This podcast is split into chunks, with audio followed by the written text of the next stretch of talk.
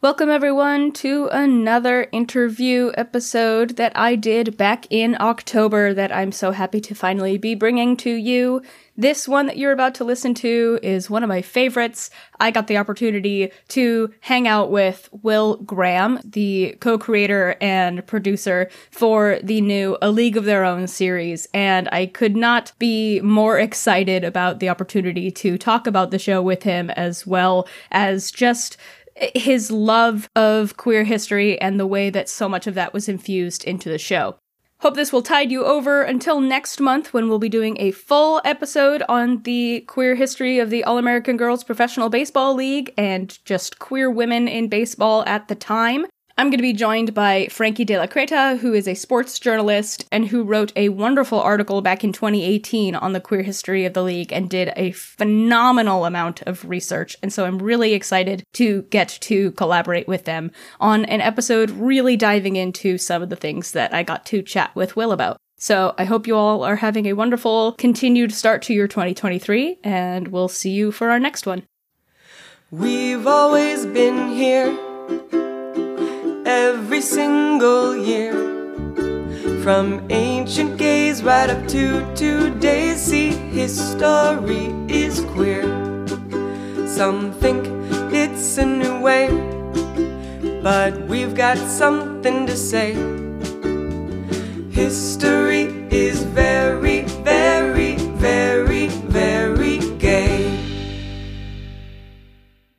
Everyone, welcome to History is Gay. I'm Lee and I am coming to you in your podcast feeds with a very exciting bonus episode. Um, I have had my entire brain taken over with the wonderful new Amazon series, A League of Their Own, basically expanding the world of one of my favorite movies from when I was a kid. And it's delightfully queer, meticulously researched, and just an absolute queer joy. If you've listened to this show, you know that the majority of things that I talk about when they're not queer history and I'm talking about media tend to be with Xena. This is the first piece of media that's uh, attached onto my brain in this sort of way uh, since that. So it's the highest of praise from me. And I'm so excited to be able to sit down today with the co-creator, Will Graham and we're going to talk about all the wonderful queer history elements of the show and what's to come and what it was like working on it. So, hi, Will. I'm so excited that we get to chat today. Hi, I'm excited to be here. I'm very, very pleased with the show. I'm sure that you, you know, have seen everybody raving about it. Fandom is in full force. And this podcast in particular, we tend to kind of sit right at the intersection of like queer history and pop culture and fandom reference because that's just my background mm-hmm. and my love of all of this. Um, so I wanted to just, you know, talk about and hear about what the process was like for you all building this world and what it was like getting into this show. Um, for anybody who has not yet watched the show or seen you on Twitter or anything like that, which if you haven't, please go. What are you doing listening to this podcast if you haven't? Um, but can you tell uh, the audience a little bit about yourself and about the show? Yes, of course. And first of all, um, it's so nice to be here and especially to talk about the history and the research underneath the show because that's such a, such an important part of the process and such a, a big part of why we're doing it. And to what you said about the fandom for the show and it's just been incredible for us to see that love and um, you know it feels like part of it's about the show and part of it's also about a hunger for these kinds of stories and and a lack of these kind of really joyful but authentic queer stories. So yeah, my, my name is Will Graham. I co-created A League of Their Own, the TV show with Abbi Jacobson, who also stars in it. We have a wonderful group of other producers on the show. Hailey Wierengo, who runs my company Field Trip, which produces the show. Um, Jamie Babbitt, who um, many of you will know from uh, But I'm a Cheerleader, as well as many, many other amazing things since. And Jamie directed the pilot and the next two episodes of the show. And Desta Tedros Reff, who is a writer and an EP, uh, ran the show along with me and Abbi. And um, yeah, it really, I mean, the show started um, in some sense, I think it's it's less of a reboot of the movie and more sort of a return to the stories underneath it. Um, and I, I love the movie growing up and love the stories, and I think like a lot of people kind of gravitated towards the subtext, um, the mm-hmm. queer subtext. That was like a, a broken um, kind of twelve year old who was uh, playing little league baseball um, and and felt like I was sort of undercover as a boy in some sense. Like I mm. I wasn't supposed to be there. And I think the movie kind of says, you know, you can be on the field even if you don't look or seem like the people who are, are supposed to be on the field. And what we really did was, uh, yeah, go back to these massive stories underneath the film that I think, you know, with it being a movie and also it being 1992, uh, the film didn't really touch on the, the sort of queer history of the league. And it also didn't really touch on the experiences of, um, women of color who they're amazing stories. Um, principally Mamie Johnson, Toni Stone, and Connie Morgan, who were mm. um, three women who uh, weren't allowed to play in the All American Girls League, but um, went on to play in the Negro Leagues with men to play pro ball uh, on their own. And so we, you know, in concert with just a huge amount of research, we we developed this show really to be the story of this generation of women, and some of them we would now you know, probably identify as non-binary people, uh, trans people who wanted to play baseball. And I think for us, the show is that on the one hand, it's, it's simple and universal. It's about people trying to live their dreams. On the other hand, it's getting to bring to light this part of our history and part of American history that we really, um, we haven't seen in these kind of um, narratives that much. Yeah, it's, I mean, I go back to, you know, just when it first dropped and there were all those, you know, review bombs being like, oh, what are, what are all these gays doing in my 1940s media? And I'm like, you, uh, there's nothing, there's nothing out of place here. This is all meticulously researched it's meticulously researched, but it's also, I mean, I think more broadly, it's this feeling of like, as if, uh, gay people just sort of lived underground until Stonewall.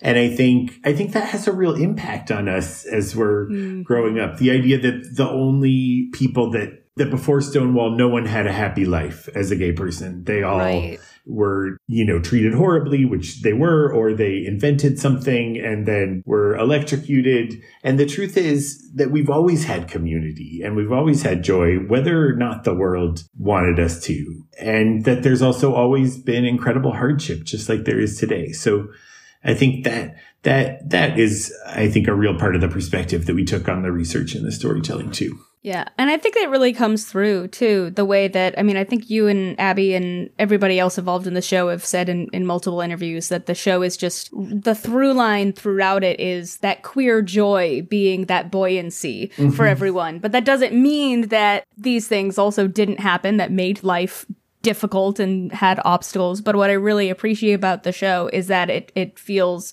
so grounded in community and finding those ways to tease out that joy. Um, I, I read that you had, before working on the show, had kind of come across a love letter from one player in the league to another that kind of sparked your, you know, wanting to go in this direction with the show. Um, what was the process of starting to uncover some of these queer stories from the league?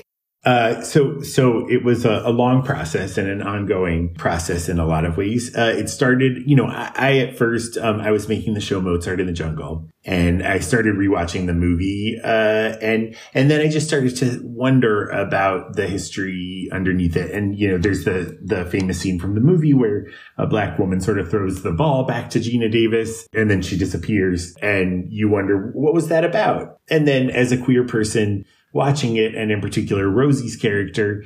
Um, but but a lot of the characters, Marla Hooch, you're kind of like, hmm, what was that? So I started googling. Even just Kit. yeah, no, I mean Kit, absolutely. Um, who is my favorite character from the movie? And before anyone was working on the show, I Googled a little bit um, just to, to, sort of see what was out there. And immediately there was a lot on the stories of Mamie Connie and Toni, and there was a really big narrative about um, Latine players in the AAGPBL that that I didn't really know anything about.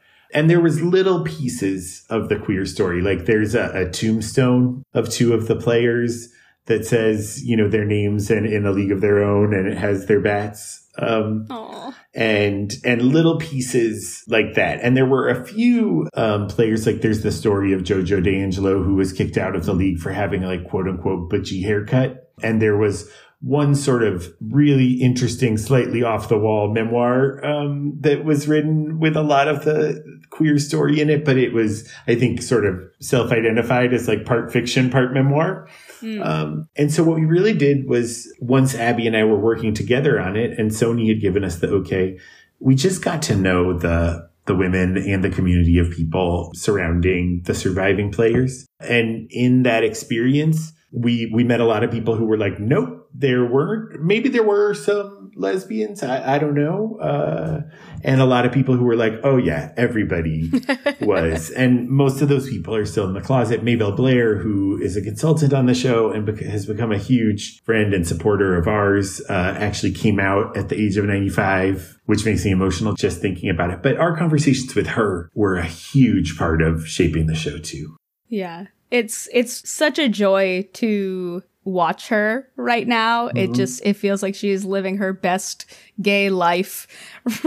just being able to just talk all about all of this and having an entirely new generation of people kind of tuning in and tuning in to baseball and it's been really really fun to watch. Yeah, no, I think it- it's been fun for her too. I don't think anyone has ever had like a faster road from um, coming out to becoming like a Sudden gay icon. yeah, no, totally. I think she is uh, a kind of gay icon now, and and I'm just so happy for her. You know, at the time that we started talking to her, it really was unimaginable that she would have would have chosen to sort of speak publicly, and we just felt lucky that she was willing to share her stories with us at all. But I think you know she's really been a part of the community of the show, and I think it, it means something a little different to her right now. Mm-hmm. Yeah. Well, and one of the things that I I really appreciate and love about the show is that you know you talked uh, you talk a little bit about how you specifically wanted to go into uh, you know a couple of different facets, right? Like looking at these black women who were not able to play in the league, were not allowed to play in the league, and Latina women who were players in the league, uh, and these queer elements. And it would it would be so easy for you know a show to be like, okay, we want to tell these stories, and so here's the queer story, here's the Latina story, here's the black story, um, and instead you're able to just weave all of these things together to create a tapestry of what is just what the world is like. Yeah, no, I mean, we, um, what we really wanted to do in approaching the show was just to tell these stories authentically. And then at the same time, to look at the world now and sort of, you know, we're not, it's not a museum. It's not just a, a walk through the history. It's also a conversation about what these stories mean now. And so we kind of looked at the overlap of those two things. But I think to, to what you're saying, there's a long history in our industry for really, um, good reasons, especially with queer stories, but also with the stories of people of color and with the stories of women of sort of wading into them gradually. Um, and, uh, and in some ways, that's where the idea of queer baiting comes from, I think, is the idea of sort of making a promise, maybe even a slightly coded one that like the quote unquote mainstream audience isn't gonna, um, isn't gonna receive. Right. And I think we're now at a point where we are mainstream. Um, if you look at the numbers of queer identifying people in Gen Z, it's above 20%. And we can tell the real stories. And, and I think we can be the universal story. So that was sort of our decision, along with, you know, there's a moment in the pilot where Greta, D'Arcy Carden's character says, like, as long as we're here, we're going to rob the bank. Um, and I think that's sort of been accidentally become our rallying cry for the show too, which is like, we're just we don't know how long we're going to get to make this hopefully it's a really long time so for as long as we do we're going to do the version that we're really proud of Yeah, definitely. You, I, I wanted to ask, like, along you know the same lines is with the with the research that you all did, and I know that you worked with a researcher. I know you worked with Natalie. So not just the storyline and the people's stories that you're telling, but the way that the show is uh, structured, even like the soundtrack playing Sister Rosetta Tharpe or having Birdie and everybody basically doing a, a rent party in their uh, apartment. The entire kind of atmosphere of the show has so many wonderful elements of queer history and queer past woven into it. How did you approach kind of building all of this in, even if it wasn't one to one with exactly what is going on at the time, um, but just kind of building in these these queer histories as a atmosphere? Totally. Well, so I, think as a starting place, I've always been really interested in the history of queer communities and queer spaces. And, and there's not a lot of research on a lot of periods of history, but you find these incredible nuggets and these incredible stories that you're like, wow, how could that be possible? That even in that time, there was a gay bar. Um, so I think that was just an innate interest that I brought and Abbi also brought to the show. We are queer people. We are, um, you know, the show is personal for us as well as historical and, and based on Penny's movie. So, so that's sort of, sort of a basic thing that we brought to the show. But it was really interesting trying to kind of do the research to construct an authentic version of what these lives might have been like and what these conversations might sound like. And in doing that, we had to look really far afield because there were partial reminiscences, you know, a lot of little stories from people. Maybelle and a few other people were really open with us, but also most of the people who could share their memories with us are now in their 90s and their memories might not be the most robust. And at the same time, they are just getting into telling their own stories. So we had to look at a lot of different sources to really draw a kind of what felt to us like an authentic picture of the world. There's an incredible book called Boots of Leather, Slippers of Gold, which is a history of uh, the lesbian community in Buffalo, New York. That was very helpful. I mean, I'm just naming a couple. Uh, there were so many, but um, Liz Coe ran our research process during the development, and Natalie So, as you said, took it over in the first season. And it was just, I mean, the amount of work that was put into excavating these little details from many different sources or personal anecdotes or even people talking around an issue. Um, was incredible. We owe so much to them. And at the same time, um, we wanted to do a lot of really detailed research on Rockford, Illinois, the queer community there, but also the black community in Rockford, Illinois, which isn't necessarily all that well documented. So we spent some time with black women from Rockford in their 80s and 90s and heard their stories and where they'd like to eat and what they remembered from the time. And then we just did a deep dive on the archives and really tried to get to know the city. Awesome. So you, did you, you visited uh, specific like archives in in Rockford? Yeah, we went to the um, newspaper archives in Rockford, and then also there are some people who sort of either professionally or informally have done a lot of historical work on Rockford um, and on the Great Migration in Rockford because it was a big, you know, wartime industrial hub and other aspects of the community. So again, there wasn't one authoritative source, but Pat Reed put together an amazing group of people for us um, to talk to. And the mayor of Rockford was incredibly helpful to us. And, you know, that's an ongoing relationship. And we just, it, it's so many parts of doing the research for the show have really been life changing. Mm-hmm. But getting to be part of those stories, yeah, it's been incredible. Well, and I think it really comes through in that you you have a wonderful team of researchers. You have a team of people who are interested in kind of uncovering these stories and uncovering these little tidbits that you can string together into a larger picture. And it's obvious that queer people and people of color and queer people of color and non-binary and trans people are in the room.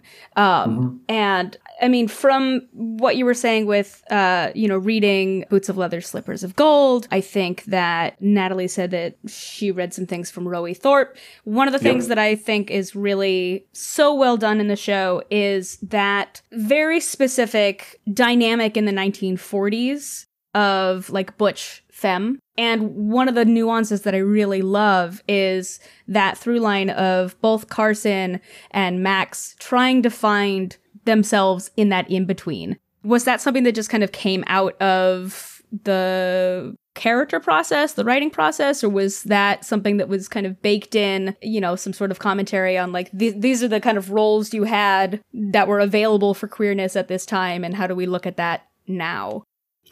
Um, that's a really interesting question. And, and I think, first of all, I love Butch Femme stories and those kind of dynamics. They are a really important part of queer history, especially lesbian uh, history. And at the same time, they've never been the whole story. right? And maybe they've been represented in a way that's like, is a little straightforward or a little simple when really there's a lot of freedom inside of those archetypes and also outside of those archetypes. So where that scene between Carson and Max came from and that dialogue, I mean, we have a, a few writers uh, in the room and Weinstein uh, is one of them who had really strong and interesting perspectives on gender and on queer history and, and uh, and M has done a lot of research on their own about those dynamics and that kind of representation. And Mfoniso Udofia is another one of our writers who has specialized a lot in genealogy and sort of queer family and, mm-hmm. and had a lot to contribute there. But also, honestly, I think that scene, which is in the episode that I wrote and directed, really came for me um, in in a lot of ways too. In addition to them, I've always felt sort of in between in terms of how I understood myself and my own sexuality and gender. I never really felt um, at home with. Uh, certainly with straight people. Um, but I, I, also had a hard time seeing myself in the queer community, um, for a long time and sort of understanding myself in, in gender terms. So I think I was just sort of interested in the part of Carson that had been conditioned in this very femme way, right? Because that was sort of what society had accepted, uh, expected of her. But that's not who she is. It's not the whole story of who she is. And Max, who's had this very compartmentalized life where in one area of it, she is living in a sort of butch forward way and she is an athlete, which is unusual for a woman at, at that time, at that age. But in another part of her life, she's her mom's daughter and she's led this sort of very sculpted femme existence. So it, it felt like a place where those characters could maybe talk to each other in a way that maybe no other characters in, in the show would quite be able to. Mm-hmm. I would love to see either one of them somehow come across the term kai kai because mm-hmm. that is something that I actually didn't know about. Uh, I was doing an episode years ago with some other folks about the evolution of like queer language and queer slang. And I saw that on a list. It was like Kiki. Oh yeah, it's the dance, and you know it comes from ball community.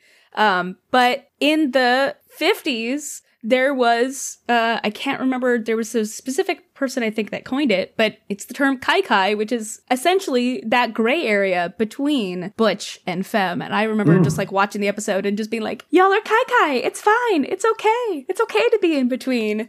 Um, that's so cool. It's and really fun.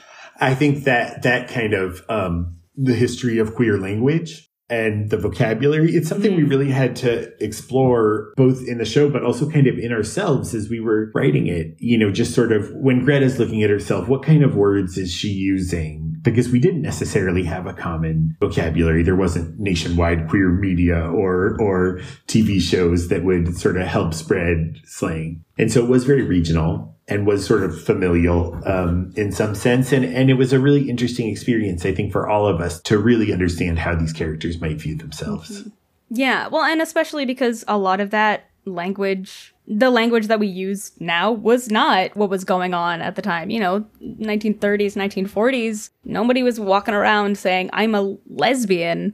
Uh, mm-hmm. You know, it was, uh, you know, sometimes you'd see bisexual used or, um, I really appreciate the use of the term invert. Um, I think that mm-hmm. really, you know, grounds us in what time we're in. Um, but also just the other ways that language is used throughout the show. Friends of Dorothy, fruit, uh, these kind of euphemistic things. We're just constantly hearing the character say, oh, you know, like us or things like that. I think is really grounded in that specific time and also as like coded ways to bring people in. Yeah, I think one of the things that's interesting, you know, in terms of saying like us or like that or that way, it really brings you back to the fact that a lot of this vocabulary is a way of establishing commonality and being able to like look at someone and say, we're the same. Mm-hmm. And that's harder when you don't have the word, right? And you wonder if, if you're walking around in the world wondering if you're completely alone.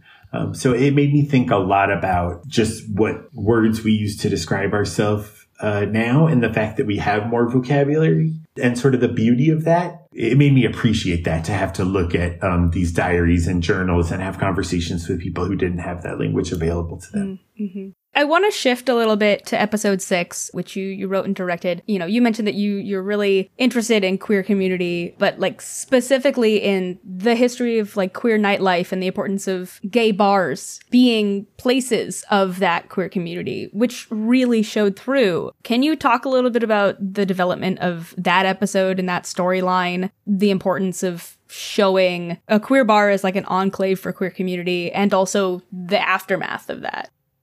Yes, definitely. So I, um, like I said, I, have always been interested in that and I'm not alone in that in our writers. And even it's been fun for me seeing, you know, people kind of posting online like, oh, but like there wouldn't have been a bar there at that time. And it's so wonderful to dive into that research and find out, no, there were bars not everywhere, but in many places, mm-hmm. not just cities, sometimes small towns. And uh, as you see on Max's side of the story, um, when people didn't necessarily have either the means or the access to create public spaces, it, it became something that happened in people's houses, mm-hmm. rent parties, house parties, um, that kind of thing. So to me, um, part of what's was the the draw for that was that Carson has been playing with this team. You know, the show's really about finding your team on multiple levels of meaning, right? And the first thing for her was coming in and finding Greta, but gradually telescoping out to find this bigger community and walking into the bar and having the moment where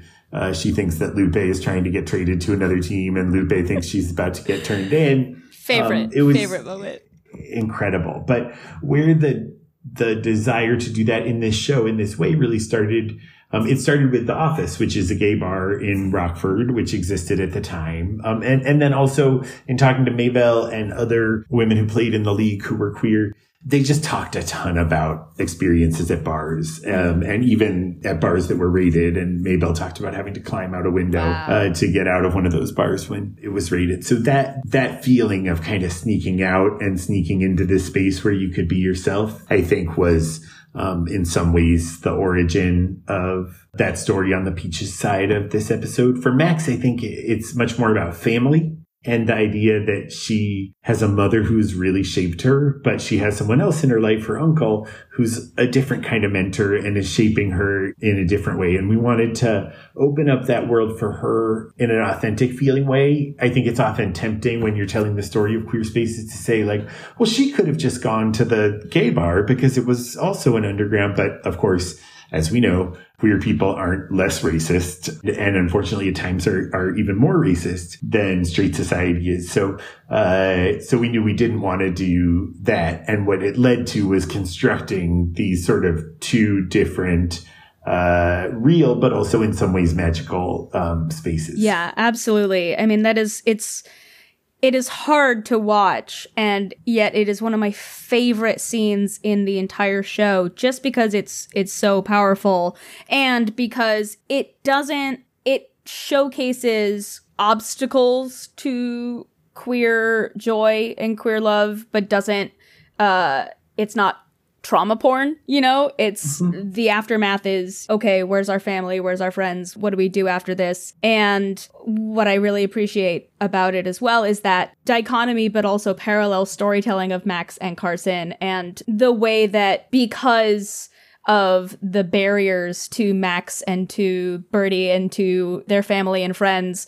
not having access to these spaces of like formalized queer community, uh, and having to be out you know, near the railroad tracks doing this rent party. Uh, I'm glad you, I'm glad you noticed and appreciated the railroad tracks. yes, yes, absolutely. I mean, it just, it just brings me back to, you know, reading so much about the Harlem Renaissance, you know, 20s, 30s, mm-hmm. and, and, and to have them talking about how they met at a Gladys Bentley concert is just, it's, let me tell you, being like a queer historian doing this work, watching this show, I feel like it was so many wonderful little tidbits just put in there directly to make me happy. I was like, oh my goodness.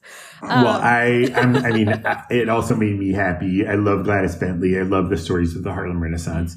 That particular, the story of their house is also pinging um, a set of histories about the Great Migration and the the sort of wartime migration and housing and of course in a lot of cities there was redlining and people of color were zoned out of a lot of neighborhoods and so did wind up living in places near the railroad tracks or or other places that were quote unquote less desirable, but that also maybe in some cases afforded them some privacy. Exactly. Um, the way that the show specifically decided to tell the story of like who gets raided, who has that interaction with those forces trying to break that up is, you know, Max and everyone doesn't get the access, but they also in some ways, because of that exclusion, have that privacy and that mm-hmm. quote unquote safety ish. Um, yeah. I mean, even so, just kind of juxtaposing that between the way that Carson and Greta have to interact with one another out in public, where you have uh, Max and S at the end being able to share a kiss while there are other people around you know still looking around but the the kind of the differences between those stories are really appreciated. Yeah i think a part of what's moving about that to me and it's so fun talking to you and and the way that you're seeing a lot of the details that we were um, very uh, intentional about even if ultimately not um, a lot of people were going to notice them as as much. You know I, I think again, we have this sort of inherited set of narratives that we've always been hiding, especially in a pre Stonewall context. And that Stonewall was really the start of queer people making noise. And um, that's not true. And I think queer people have always been questioning the world around them and making noise. So it, it felt important to tell that story. And again, we really wanted to center kind of as Desta, my uh, our one of our executive producers, who's a writer on the show, would always say, a lens of joy on the show without looking away from the hard things, mm-hmm. um, and without and without making it sort of seem magical. So Max has to give up a lot to get to that space. Carson has to give up a lot to get to that space, and even more afterwards. Mm-hmm. Um, and you have to change and you have to to leave some parts of yourself and in some cases your family behind in order to do that we talked a lot about the work of joy which is something that really resonates for me in my own life uh, too you know the insane number of hours that you put in to get those moments of real ecstasy where you feel like I'm in exactly the right place doing the right things and the sacrifices you have to make. Exactly. Amazing.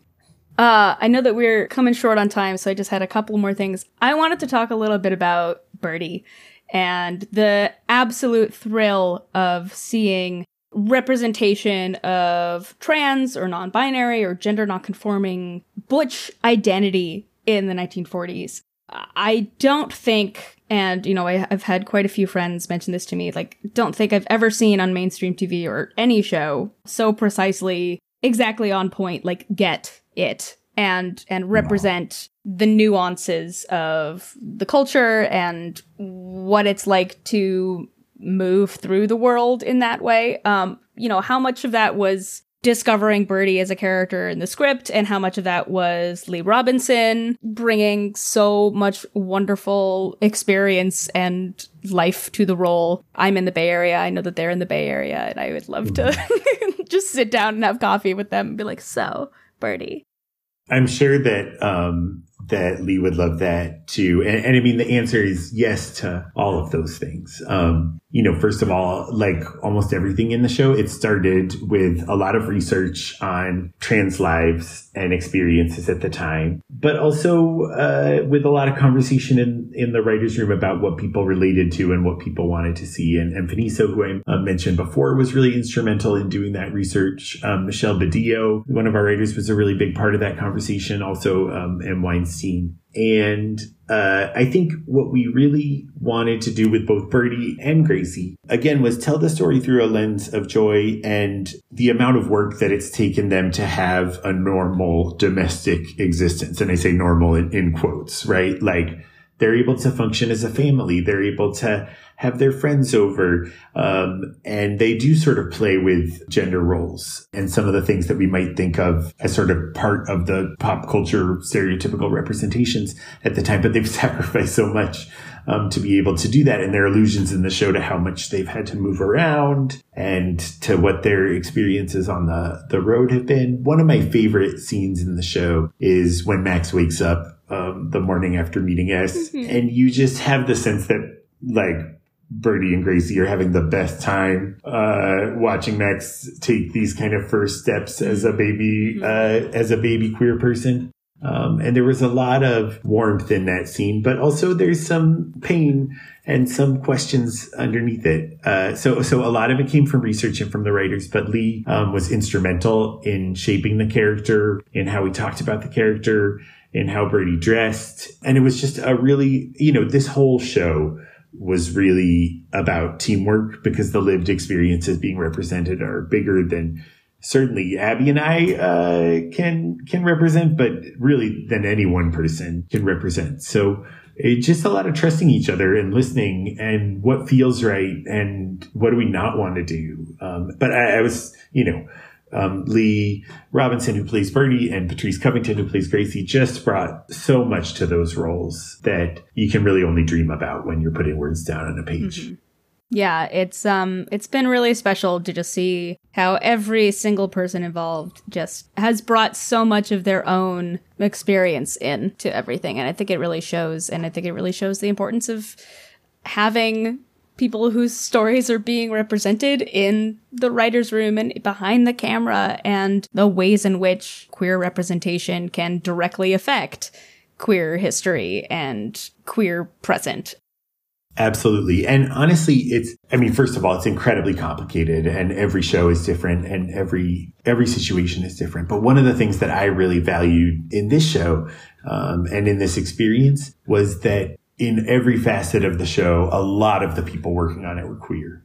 So you had these conversations that would almost never happen, even if there was representation uh, even if a few of the directors were queer or a couple of the writers were, because there's a way that we put pressure on ourselves in predominantly straight situations to sort of represent mm-hmm. um, uh, queer people in a, in a, in a way that can be slightly defensive. And so it just opened up a lot of conversations and different perspectives and, oh, wow, you see it that way. And, um, that really fed into the show, I think, in a beautiful way. I mean, even just like in micro ways of just the camera work and, and the structure is, is so inherently queer just in its makeup and framework. I mean, just, you know, as like a queer fandom person who's been in, you know, women loving women spaces for so long, right? Like, I look at the pilot and I sit there and I go, you know, at the haircutting scene, right? You're like, a straight person would not have done that. Um, yeah, there's a little bit of a, a signal, bit. right? Um, like like straight straight straight person would not have have framed this in this way and made that scene come off in that particular charged particular way. way. Um, yeah, that you know really only I feel like queer people will pick up on. Yeah, no, but I think again, you know, queer stories are outsider stories, and they're universal, right? Like all of us straight people we all have that thing of wanting to belong. Mm. And the way you tell really resonant universal stories is by specificity. So we wanted to get the details right, but also open up the stories to a global audience and to a wide audience and say, not we're going to educate you or we're going to explain any part of this, but just step into this world and, and walk with us for a little bit. Absolutely. Well, I know that we're all, you know, waiting with bated breath to hear about whether or not season two will be happening. Um, but in an ideal world where you could do whatever you would like, what kind of ways would you like to expand this world going forward in the story? Like what what other queer or otherwise history stories are you interested to bring into the narrative? Yeah, no, I mean, we're all very optimistic about um, season two and hopefully more seasons happening. And honestly, after the like volcanic love for the show and reviews and everything else, it's it's unimaginable to me that it wouldn't and that it won't. And I think the problem with the show from the start, and it, it's a good problem, is that there's just been so much from the beginning. So really, a lot of our once we dove into the research and did have those conversations, it was really about how we sort of bring people into this world. Mm. Um, and how we start these stories the right way. There's a huge story of generational shift here that ultimately the span of the show will hopefully take us through that story. But I think we're also just very interested in this moment where all the rules change mm. mm-hmm. and how that affects people. There's so many things that I'd like to do more of that it's almost impossible for me to um, to know where to start. But even just you know the second season of the AAGPBL gives us a lot of opportunity because it's no longer about the scrappy little startup. you know, people are paying attention now. Right. And that's wonderful. Um, and you're not fighting for your survival, but also people are paying attention now. How does that add And- constraints? yeah. Yeah. Um, and, and, you know, Max's story, uh, without spoiling anything is going to take her a very long way to play, um, professional baseball on her own. And she ended the first season finding a team. So in some way, I think what we want to do with season two is about the problems of success. You know, once you have that taste of what your dream is really like, it also forces you to make really hard decisions and to look at yourself in a different way.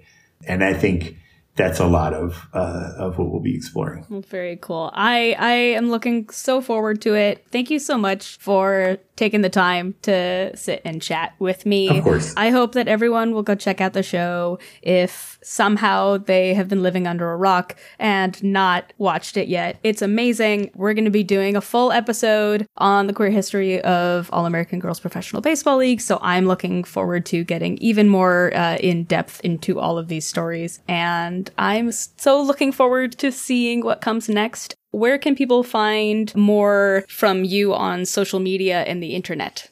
Oh, uh, well, you can find the show League of Their Own on Amazon. And I'm at Twitter at Will W. Graham. And there's plenty of uh, interesting content on the show's account and uh, on Instagram as well. And there's a whole lot of things happening with the show on TikTok that you should check out if you're, yeah, if you're there. well, thank you so much, Will. Thanks a lot. Thank you.